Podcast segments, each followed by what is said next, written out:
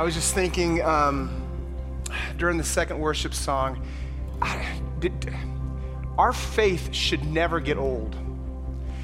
Do you ever think about the time when you first gave your life to Jesus or when the Lord touched you in a meaningful, powerful way where you, he just, you experienced freedom? And I think sometimes the temptation for us is that we just kind of go along and um, we forget the days of, of when the Lord brought us to himself, brought him to himself and then we just kind of end up going through the motions. And I just I pray that during this Sunday, but during this sermon series, that the Lord will just minister to his people. That he will remind us once again of the joy of salvation. You know, everything that he's given us in Christ. That it'll never grow old.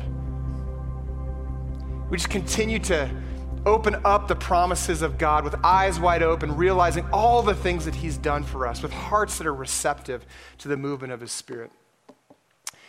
Um, a number of years ago, after I, I, was, I was still a new believer, uh, and a pastor came up to me and he said, Billy, I think you, you should go into the ministry. I think, should, I think, God's calling you to be a pastor. I said, No, uh, because I see what you do and I don't want to do it. and I want to make money. And uh, he says, No, I really feel like God's called you to be a pastor. And, and I want to invite you to this pastor's conference. They're going to be focusing on preaching. And I'm just going to pray that the Lord reveals to you what his will is in regards to your future and your vocation. So I went uh, with him on that conference with, on one, one condition that he paid for it. He paid for it. And it was a preaching conference, and I didn't know the two keynote speakers' names. I, I, knew nothing about them. And some of you may not either, some of you might. But the first keynote speaker was Jack Hayford. Second keynote speaker was John MacArthur. and uh, now I find out they have very different philosophies of ministry. Uh, anyways, I noticed even then there was one speaker that really emphasized, you know, the power of the Spirit in preaching and just what the Lord does. And there was a lot of clapping and shouting of hallelujahs. There was a lot of emphasis on the Holy Spirit, uh, excitement. And then with the other speaker who was pre- talking about preaching, there was a lot of note taking. And even then, I noticed there was some difference. And, and even now, I mean, you, you can kind of think about like, what, what, when you think about it like a Bible or a, a word based church versus a spirit based church, we can draw some of these kind of general conclusions, maybe.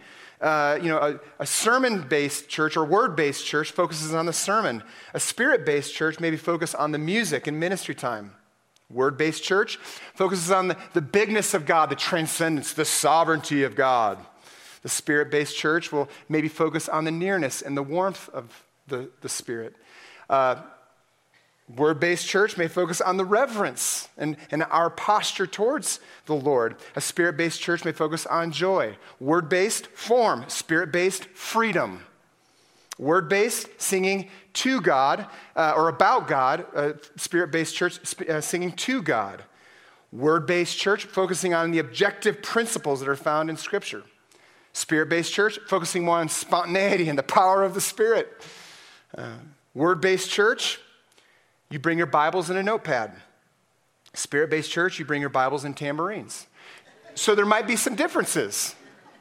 Now, which is it? Are we called to be a word based church or a spirit based church? Yes. It's always yes. Both. We are called to be a word based church and a spirit based church. Those two. And I reject the false dichotomy that we have to be one or the other. In fact, Paul would say in Ephesians 5:18 that we are called to be filled with the Spirit of God. But using the same language in Colossians 3:16, he says, "May the word of Christ dwell in you richly. May you be filled with God's word." Colossians 3:16 let the message of Christ dwell among you richly as you teach and admonish one another with all wisdom through psalms, hymns, spiritual songs, singing to God with gratitude in your heart. So on one hand, using almost the exact same language, he says, "Be filled with God's word." And in the other passage, "Be filled with God's spirit." Which is it? Yes. We are called to be filled with God's word, that the word of God has the ultimate authority for our life. And it's the Spirit of God that inspired God's word, that applies God's word to our heart.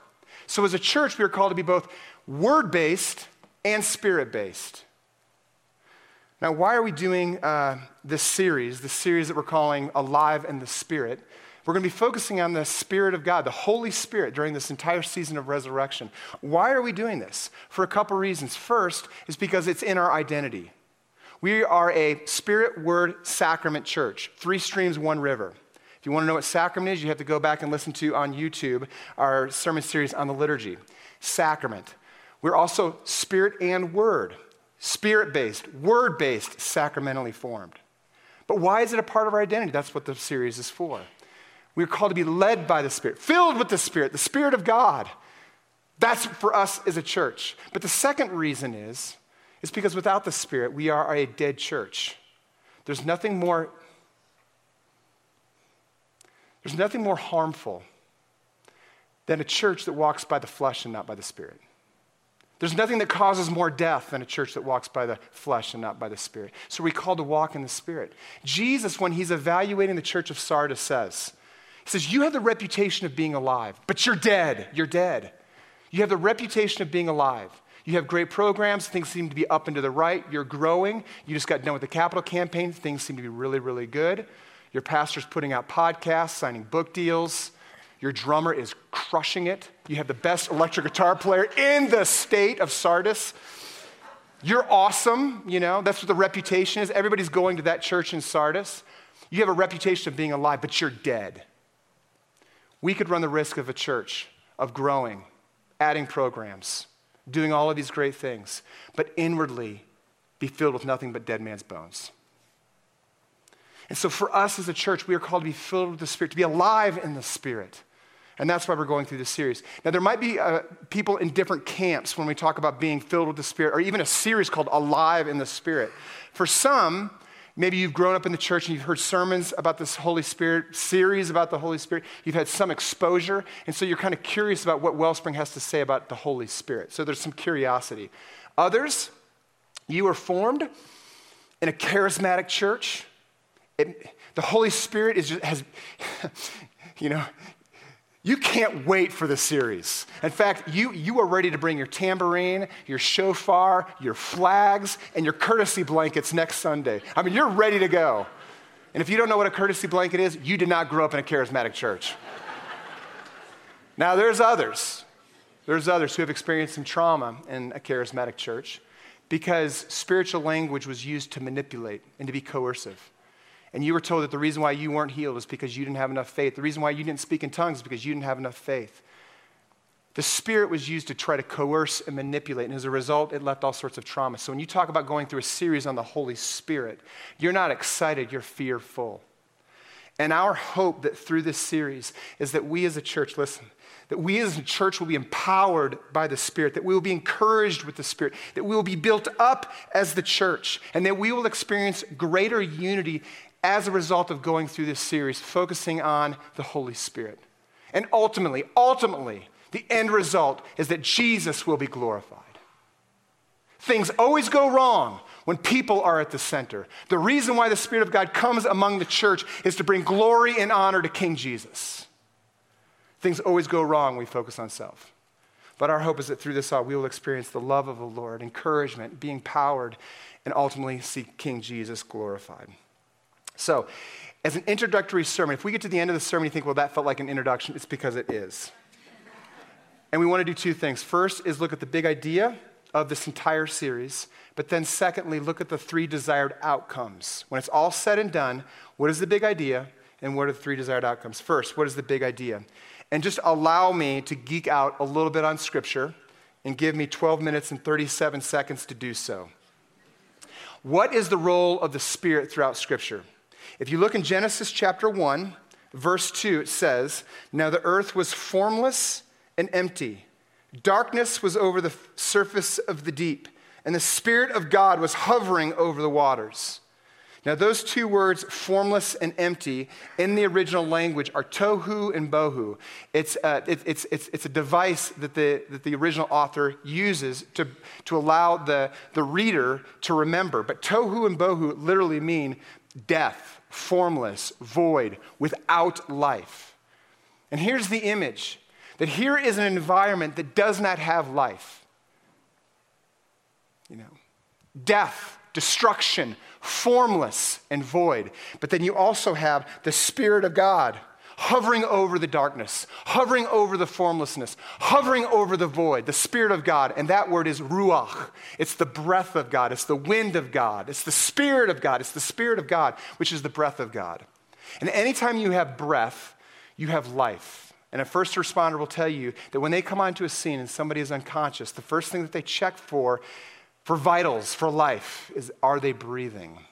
Because breath reveals life. So, in the midst of the formlessness and the void, you have the, vo- the, the, the, breath of God, the Spirit of God hovering over. And as a result of the breath of God coming in contact with the formlessness, you have creation. God creates, brings life, flourishing. Why? Ruach, the breath of God, the life of God.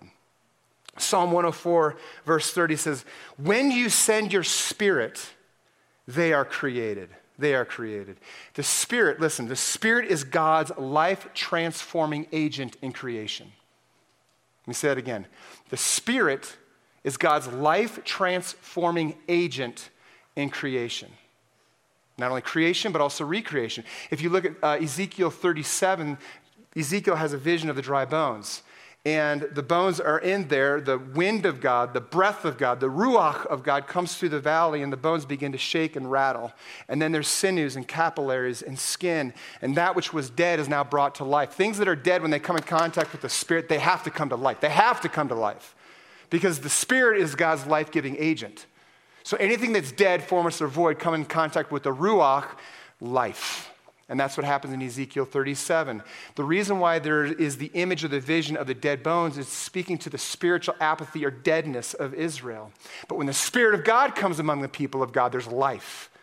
Because the Holy Spirit is God's life giving transformation, transformational agent in creation. In creation, but also in recreation. Keep going. Matthew chapter 1, verse 1. We could do this in Mark, Luke, or John, but for the sake of time, we're just going to be looking at Matthew. The, the, the, the first two words in the book of Matthew are Biblos Genesis, the book of gene, uh, genealogy, the book of beginnings. The NIV translate, translates it this is the genealogy of who? Of Jesus. And then it gives the descendants of Jesus. But the Genesis, the Biblos Genesis, the book of beginnings. Now, that is hearkening back to the first Adam. Jesus is the second Adam, but it's hearkening back to the first Adam. That when in Genesis chapter 2, verse 4, and Genesis chapter 5, verse 2, Adam is also revealing his descendants. And the reason why Adam has life and the reason why Adam has descendants is because of the Ruach of God. God breathes in the dirt and life comes and then Adam has descendants. And then you have the very beginning of Jesus, you have in his descendants, you have the Ruach of God, the breath of God. And what does the breath do? Verse 18 of that same chapter, Matthew 1. This is how the birth of Jesus, the Messiah, came about.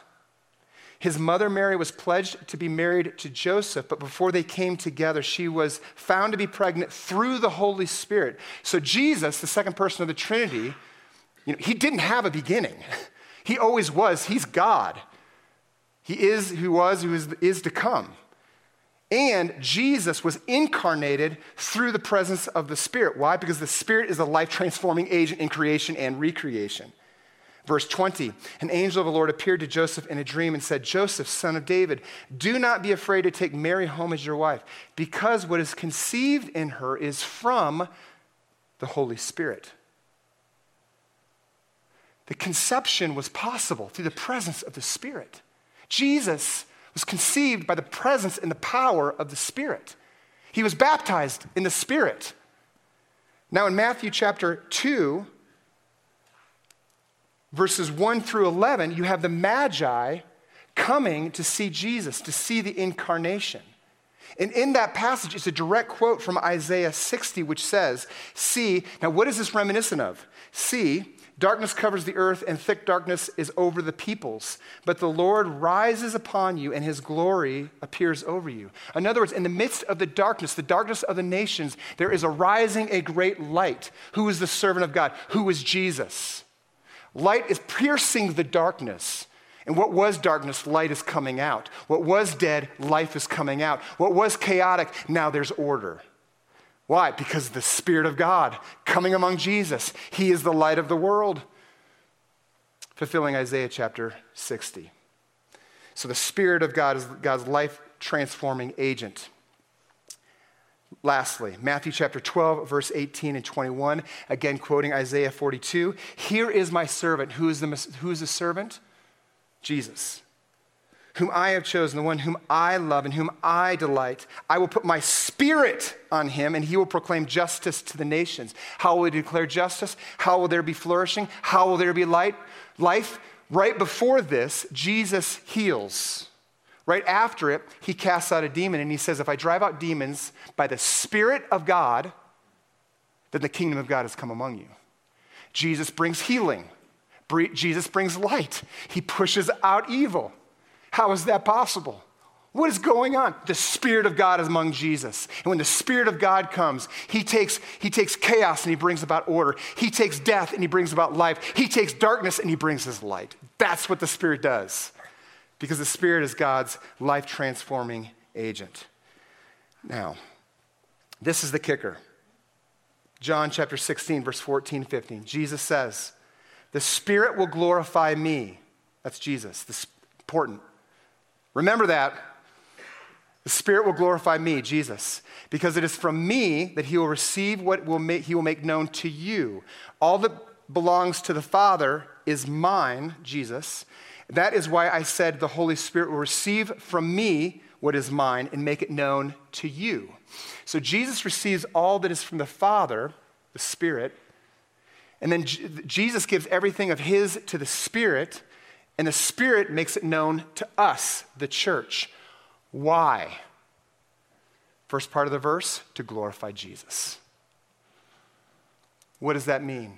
It means that the same Spirit that raised Christ from the dead is living inside of us. Now, here is the big idea of this entire series. This is the big idea. We're going to have, I don't know, seven or eight weeks where we're talking about the Holy Spirit. And this is the big idea of all of those sermons and all the work that the Holy Spirit does. The big idea is that we are alive in the Spirit to reveal the resurrected Christ to the world. Yeah. Let me say that again, and I want to hear a louder response. we are alive in the Spirit to reveal the resurrected Christ to the world.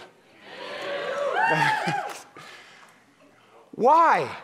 Because the same spirit that called Jesus out of the grave is now calling us out of the grave. The same spirit that gave Jesus life is the same spirit that gives us life. For what purpose? For magnifying, for revealing, for shining a spotlight on the resurrected Christ to a lost and a broken world. That's the purpose of the church. We've been baptized with His Spirit. We've been filled with His Spirit to reveal to a lost and a dark world the resurrection power of Christ. Now, as I was looking for an illustration for this, I, I can't think of a better one than J.I. Packer in his book, um, Keeping in Step with the Spirit. He talks about the, the Holy Spirit's floodlight ministry. And, um, and this is what he means. So we have spotlights here when we were designing this whole thing, the, the, you know, most like theaters or whatever, you have the light bars going across the middle. We chose not to do that because we didn't want anything to impede the ultimate, which is the cross. That the purpose of the spotlight is not to draw attention to the spotlight, but the purpose of the spotlight is to draw, some, draw attention to something beyond itself. And so, if we were to have a light bar in the middle here, it would distract from our view of the cross. We are all called to engage in spotlight ministry. We are the spotlights to the world. And the only reason why a spotlight works is it has to have energy in it, it has to have the presence of something beyond itself. We, as spotlights, have the Holy Spirit, His power and His presence, but not to shine on us, but to shine on Christ to shine on Jesus because we are alive in the Spirit to reveal the resurrected Christ to a lost and a dark world. That's why this series is so important. Floodlight ministry, spotlight ministry. Three desired outcomes. First, and quickly, we want to educate, educate, equip, and expectant. We want to have all those desired outcomes. First, educate. We want to demystify the Holy Spirit. Yes, the Holy Spirit is a mystery, but we want to demystify because when you think about Holy Spirit, it can be kind of nebulous. Um, but also within the education part, uh, in the words of one of our pastors, you have that book by Bruce Shelley called Church History in Plain Language. We would like to see the Holy Spirit in plain language and to be educated about who the Holy Spirit is. Because I think oftentimes when we think about the Holy Spirit, we don't think of him as the third person of the Trinity. We think of the Holy Spirit as a force or an it. he's not an it, he's a he. Not because he has gender, but because he's person, third person of the Trinity. If, if the Holy Spirit is a force, or just, just merely a power or an it, then to be filled with the Spirit means that you go from like four watts to eight watts. Or to be filled with the Spirit is like, you know, going from four liters or gallons to eight liters or 12 liters of, of whatever, of the Holy Spirit. That's not what it means to be filled with the Spirit. He's a person. So to be filled with the Holy Spirit means that you're filled with His influence. If, if you have a wedding, you don't just, you don't, okay, we're good now in our relationship, and then you just go your separate ways because now we're married. The, the, the wedding begins the marriage, and the wedding is the first step. But then you spend your life with the other person in order to fill yourself with that person, to fill yourself with the influence of that person. So it is the Spirit. When we give our life to Christ, that's the wedding. We receive the Holy Spirit as a deposit guaranteeing our salvation. But then we continue to get filled with the Spirit, that's the marriage. Grow in influence, grow in dependence, grow in His power. So we need to be educated about what the Holy Spirit does. But secondly, we need to be equipped. We need to be equipped because there's so many people in the church who are wanting more of a relationship with God and go to church Sunday after Sunday and leave wanting. We want to leave filled. We want to leave equipped. We want to leave being able to go out and minister not in our strength, but in the strength that God gives us, His Holy Spirit. Billy Graham says, Everywhere I go, he went a lot of places. Everywhere I go, I find that God's people lack something. They're hungry for something. Their Christian experience is not at all that they expected, and they often have reoccurring defeat in their lives. Christians today are hungry for spiritual fulfillment. The most desperate need of the nation today is that men and women who profess Jesus be filled with the Holy Spirit. That's Billy Graham. There's a statistic that came out about four years ago that said in the next 30 years, there's going to be approximately 42 million people who will leave the church altogether because after high school, they will find that what their experience was in church left them wanting, left them unfulfilled. But what's interesting about that is what they will still say is, is they still desire something of a spiritual nature. They're still spiritual. They're still, still spiritually hungry. And so for us as a church, what does it mean for us to be filled with the Spirit? To have the deepest parts, the deepest recesses of our souls being satisfied and filled with the presence and the power of the Spirit of God. And we cannot go out into a lost and a dark world in our own strength. There's too much brokenness. There's too many lives that are just shattered, marriages that are falling apart. We can't do it by ourselves. We can't do it in our own strength. We went on a prayer walk, our staff did on Tuesday, and I was just walking around the neighborhood, just door, I mean, just walking by the houses, just, I was just overwhelmed of my own sense of inadequacy. Of what does it mean to be a light to a lost and a broken world? There's so many marriages that are struggling, so many lives that are just depressed and discouraged.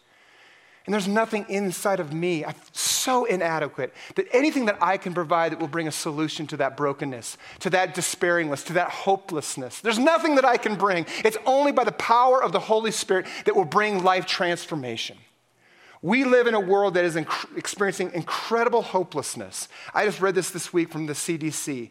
The United States is experiencing extreme teenage mental health crisis. From 2009 to 2021, the share of American high school students who say they feel persistent feelings of sadness or hopelessness rose from 26% to 44%. According to a new CDC study, this is the highest level of teenage sadness ever recorded. We are on the brink of a catastrophe. close to half of our teenage students are on the brink of depression. And what is the solution?